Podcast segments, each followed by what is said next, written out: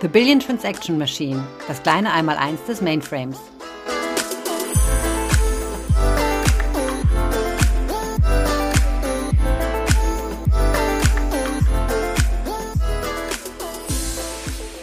Hallo, liebe Zuhörer. Ich begrüße Sie euch ganz herzlich zu einer neuen Folge unserer Podcast-Serie The Billion Transaction Machine. Heute dreht es sich um das Thema Hochverfügbarkeit auf der Suche nach den fünf Neuen hinter dem Komma. Und ich begrüße dazu äh, den Christian Demmer, der bei uns im Hardware Technical Sales Bereich schon ganz, ganz lange tätig ist und äh, uns ein bisschen was dazu erzählen wird. Hallo Christian.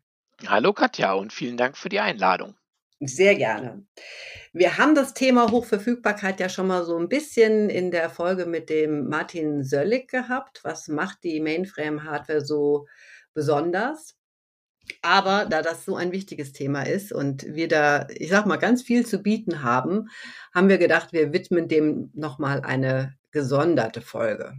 Und ich steige mal ein und frage dich, Christian, Warum ist das Thema Hochverfügbarkeit denn eigentlich so ein wichtiges Thema? Ja, das liegt natürlich an den Applikationen und Anwendungen, die unsere Kunden auf der Plattform laufen lassen. Und ist mal klar, da fallen einem natürlich direkt die Banken äh, ein.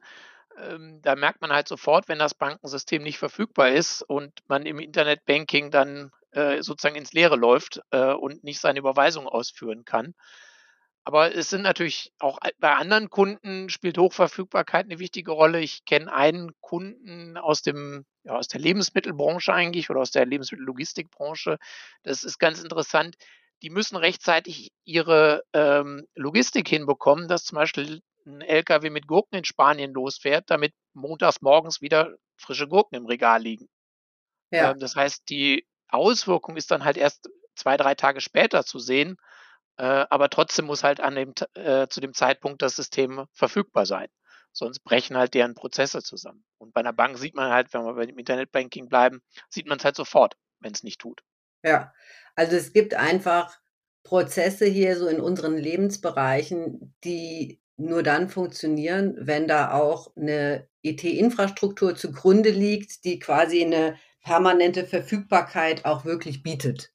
Genau, Genau, und das sind halt zum einen die Prozesse, ist immer für die der äh, Kunden, aber auch zum Beispiel regulatorische Anforderungen, dass im Bankenwesen irgendwelche Meldungen an die BaFin gemacht werden müssen, dass Überweisungen zum äh, bestimmten Zeitpunkt rausgehen müssen und solche Themen. Okay.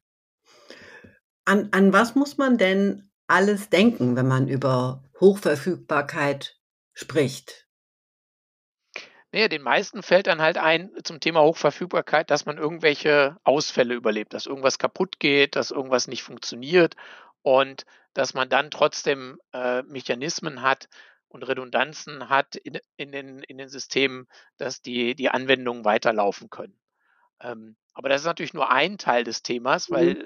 Ähm, es gibt natürlich genauso viele Aktionen, die eigentlich dann gar nicht ungeplant sind wie so ein Ausfall. Den weiß man ja vorher meistens nicht. Aber es gibt natürlich ganz viele geplante äh, Aktionen, die eigentlich auch dazu führen, dass man seine Anwendungen gegebenenfalls äh, nicht zur Verfügung hätte, wenn man nicht besondere Mechanismen hat, die wir auf dem Mainframe oder in der ganzen Umgebung auch haben. Ne? Immerhin haben wir eine, eine Werbeaussage oder eine Marketingaussage, dass mit der entsprechend ausgerüsteten Plattform wir sieben Neunen erreichen, also fünf Neunen hinterm Komma.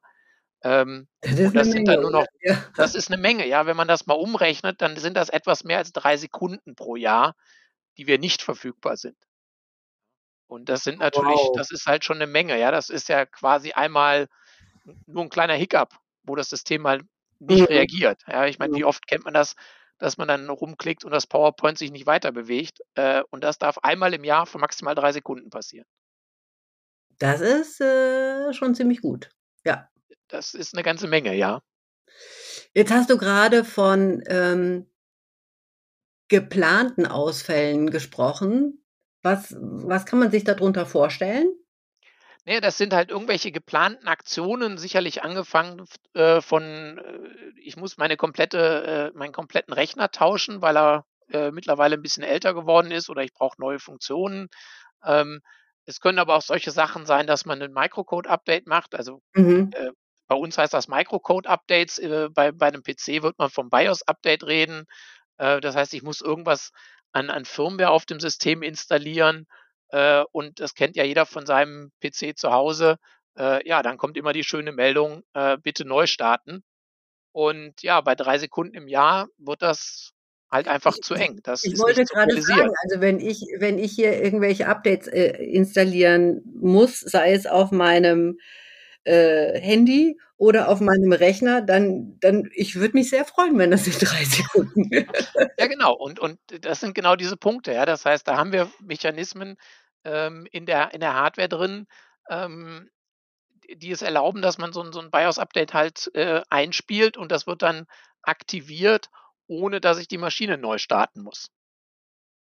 Ja, und danach, äh, ist das dann der ist der Proze wenn der Prozess fertig ist, bin ich auf'm aktuellen Version von der von dem Microcode, ohne dass halt irgendwas passiert ist. Wahnsinn, sehr cool. Jetzt, ähm, wie wie realisieren wir das? Also, wie wie wie machen wir das? Ja, ein Beispiel hatte ich ja grade gesagt, dass wir zum Beispiel diese Firmware-Updates, ähm, äh, so reinspielen können. Aber es gibt gibt natürlich ganz viele Ebenen, äh, wo wir das, äh, machen müssen, ja? Weil ich sage mal, klar, ich hatte eben auch schon gesagt, als geplante Aktion Maschinentausch auf 'ne neue Mhm. Generation. Das wird natürlich schwer, auf in der Zeit auf der Maschine noch irgendwas zu tun, ja? Mhm. Ähm, das heißt, wir müssen dann greifen dann auch in die in die anderen Ebenen, die wir auf'm Mainframe so haben. Also, das eine ist ja die Hardware, da drüber kommt das Betriebssystem, dann kommen die die Middleware, so was wie DB2 und KIX und IMS Mhm. und dann natürlich die eigentlichen Anwendungen der der Kunden. Und um die geht's ja dann schlussendlich, ja? Es kann ja ist ja eigentlich egal, ob 'ne einzelne Hardware grad mal nicht da ist, weil sie ausgetauscht wird, Mhm. solange unsere solange die Services weiterlaufen. Mhm. Und das, äh, realisieren wir halt, äh, auf in ganz verschiedenen Ebenen mit ganz verschiedenen Mechanismen. Und also, einer meiner Kunden, da weiß ich's, ähm ich greife jetzt schon mal 'n bisschen vor, da gibt's so 'n Begriff, der heißt Sysplex. Das Mhm. ist so 'n Verbund von Rechnern, ähm, der läuft seit 2000. Ja, das heißt, der läuft seit über 20 Jahren und dementsprechend laufen auch seine Business Services seit über 20 Jahren. Ähm, und nein, das sind nicht die Maschinen von vor 20 Jahren und die, äh, haben auch 'n paar Sicherheitsupdates in der Zwischenzeit eingespielt, ja? Also, die Mhm. es ist alles auf aktuellem Stand. Aber dennoch, äh, die Business Services laufen halt seit über 20 Jahren kontinuierlich durch. Mega. Jetzt ha haben wir ja grad so 'n bisschen darüber gesprochen, wie machen wir das für für dieses einzelne System? Mhm. Aber was machen wir, wenn dann doch aus irgendwelchen Gründen so 'n, keine Ahnung, einzelnes System mal ausfällt? Also, Rechenzentrum brennt ab oder Ja gut, also, oder ähm Stromausfall in der ganzen Region. Äh, genau, das sind natürlich schon größere Sachen. Also, ich Ja. meine, der der in der Folge 3 hat's ja auch schon verwiesen, haben wir hat ja der Martin Söllig schon erzählt, wie wir das in der Maschine machen Ja. und auch so 'n bisschen angedeutet, was wir darüber machen. Da kommt so 'n Mechanismus ins Spiel, der nennt sich Sysplex.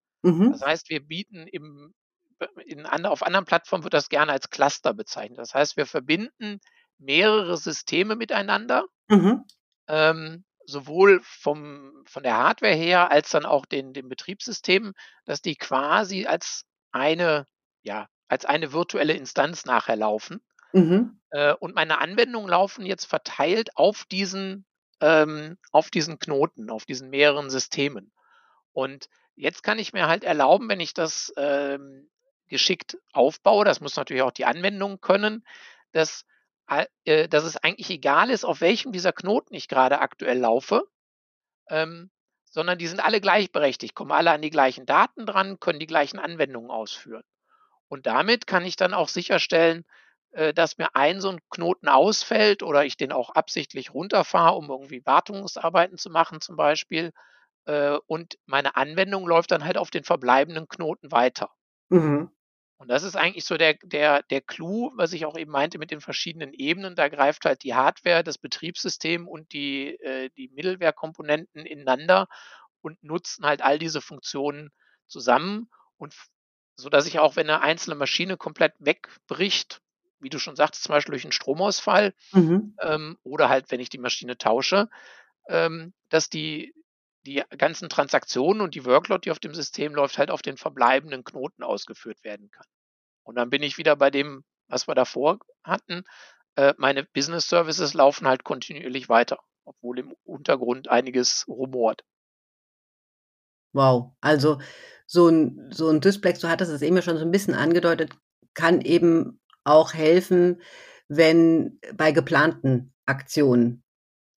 Äh, auf jeden Fall. Ähm, und ich sage mal, da, da auch da, wir hatten eben das Beispiel Firmware-Upgrades bei den mhm. Maschinen. Mhm. Jetzt gibt es natürlich auch Upgrades fürs Betriebssystem oder für die Software oder auch für die, äh, für die Anwendungen der Kunden, die dann da drin laufen. Und auch da, da kann ich diesen gleichen Mechanismus benutzen. Ja, also ich habe meinetwegen, weiß nicht, acht Maschinen zusammenlaufen mhm. und gehe dann wirklich Reihe um und mache ein sogenanntes Rolling Upgrade und fange, nehme das erste System raus, spiele meine Updates ein, starte es durch, dann ist das schon auf dem aktuellen Stand äh, und die sieben noch auf dem, ähm, auf dem alten und das mache ich dann Reihe um, bis ich dann nach acht Mal einmal komplett rum bin und alle meine Systeme wieder auf dem aktuellen Stand sind. Aber ich hatte halt in der Zwischenzeit immer meine Anwendungen zur Verfügung. Also ich hatte keinen Ausfall. Genau. Sehr gut. Gab keinen Ausfall. Kannst du noch was sagen, was wir machen? Ich hatte das ja vorhin auch schon mal so ein bisschen anblitzen lassen. Ähm, wenn, wenn jetzt ein ganzer Standort ausfällt, also ich, wir wollen es ja nicht hoffen, ja, aber äh, ja, aber leider. Aber wir, muss Wer man sich ja erinnert, vor ein paar Jahren hatten wir ja mal ein bisschen mehr Schnee als dieses Jahr und da sind ja reihenweise die Strommasten im Münsterland umgeknickt. Mhm. Ähm, und ja, das kann natürlich auch mal passieren, dass ein ganzes Rechenzentrum zum Beispiel stromlos wird. Mhm. Und da kommt dann die sogenannte Georedundanz ins Spiel. Das heißt, das, was wir eben hatten, wir verteilen das auf mehrere Maschinen ähm, und so weiter. Das wird dann auch noch, äh, ich sag mal, auf die Spitze getrieben, sodass das, ich sag mal, halbe halbe aufgeteilt wird und in zwei Rechenzentren verteilt wird, die dann halt etliche Kilometer auseinander liegen. Ähm, und, und ich dann so eine Georedundanz erreiche. Aber die Mechanismen, die da benutzt werden, bleiben halt die, die gleichen. Ne? Ich verteile meine Workload auf verschiedene Maschinen. Ich kann mir erlauben, eine äh, neu zu starten, ähm, Updates einzuspielen, dass eine ausfällt. Ähm, und habe das aber dann jetzt auch noch über zwei Rechenzentren verteilt. Das geht bis zu einer gewissen Entfernung. Man kann das nicht beliebig weit machen, aber so etliche Kilometer kriegen wir damit dann schon abgedeckt. Und da kommt dann auch das sogenannte äh, GDPS ins Spiel. Also das, äh, das steht für äh, Geographically Dispersed Parallel Sysplex, also genau der ja. geografisch auseinandergezogene Sysplex, der dann halt über zwei oder sogar mehr Standorte verteilt wird. Irre. Und, und, und mit, mit wirklich ähm, gleichbleibender Verfügbarkeit. Genau, mit gleichbleibender Verfügbarkeit. Also kann man wirklich, also Kunden testen das auch. Ähm, und ich kenne sogar einen Kunden, der macht das dann wirklich so, dass er äh, auf den großen roten Knopf im Rechenzentrum drückt und das ganze Rechenzentrum stromlos macht. Ähm, und äh, die, die, alle seine Anwendungen laufen dann halt im anderen Rechenzentrum weiter. Ich bin das Ganze halt über, äh, also über die Mechanismen vom Sysplex, über Automation, weil ich sag mal, man muss sich dann sicherlich ein bisschen Gedanken machen, dass halt im, in dem verbleibenden Rechenzentrum auch genug Kapazitäten vorhanden sind, dass man an die, an die richtigen Daten drankommt und so weiter. Äh, aber da ist GDPS auch ein recht komplexes Thema, aber ja, es geht. Wahnsinn. Zusammenfassend, gibt es denn irgendein anderes System, das diese Hochverfügbarkeit bietet? Also meines Wissens gibt es da höchstens Speziallösungen, ähm, die für ganz spezielle äh, Einsatzzwecke ausgelegt sind. Also was nicht, die NASA baut, macht da zum Beispiel sehr viel. Aber als, ich sag mal, universelle Plattform, die kommerziell verfügbar ist, ist mir eigentlich nichts bekannt, was einen ähnlichen Grad an Verfügbarkeit liefert. Klasse. Christian, ich danke dir ganz herzlich. Ähm, das war sehr, sehr spannend. Ja, freue mich, dass es dir dass es gefallen hat und ich hoffe, dass auch unsere Zuhörer ähm, einiges gelernt haben, was die Verfügbarkeit vom Mainframe angeht. Ja, ich sage nochmal, 3,16 Sekunden, äh, unschlagbar. Vielen lieben Dank. Lieben Dank auch fürs Zuhören und ähm, bis bald. Tschüss. Tschüss.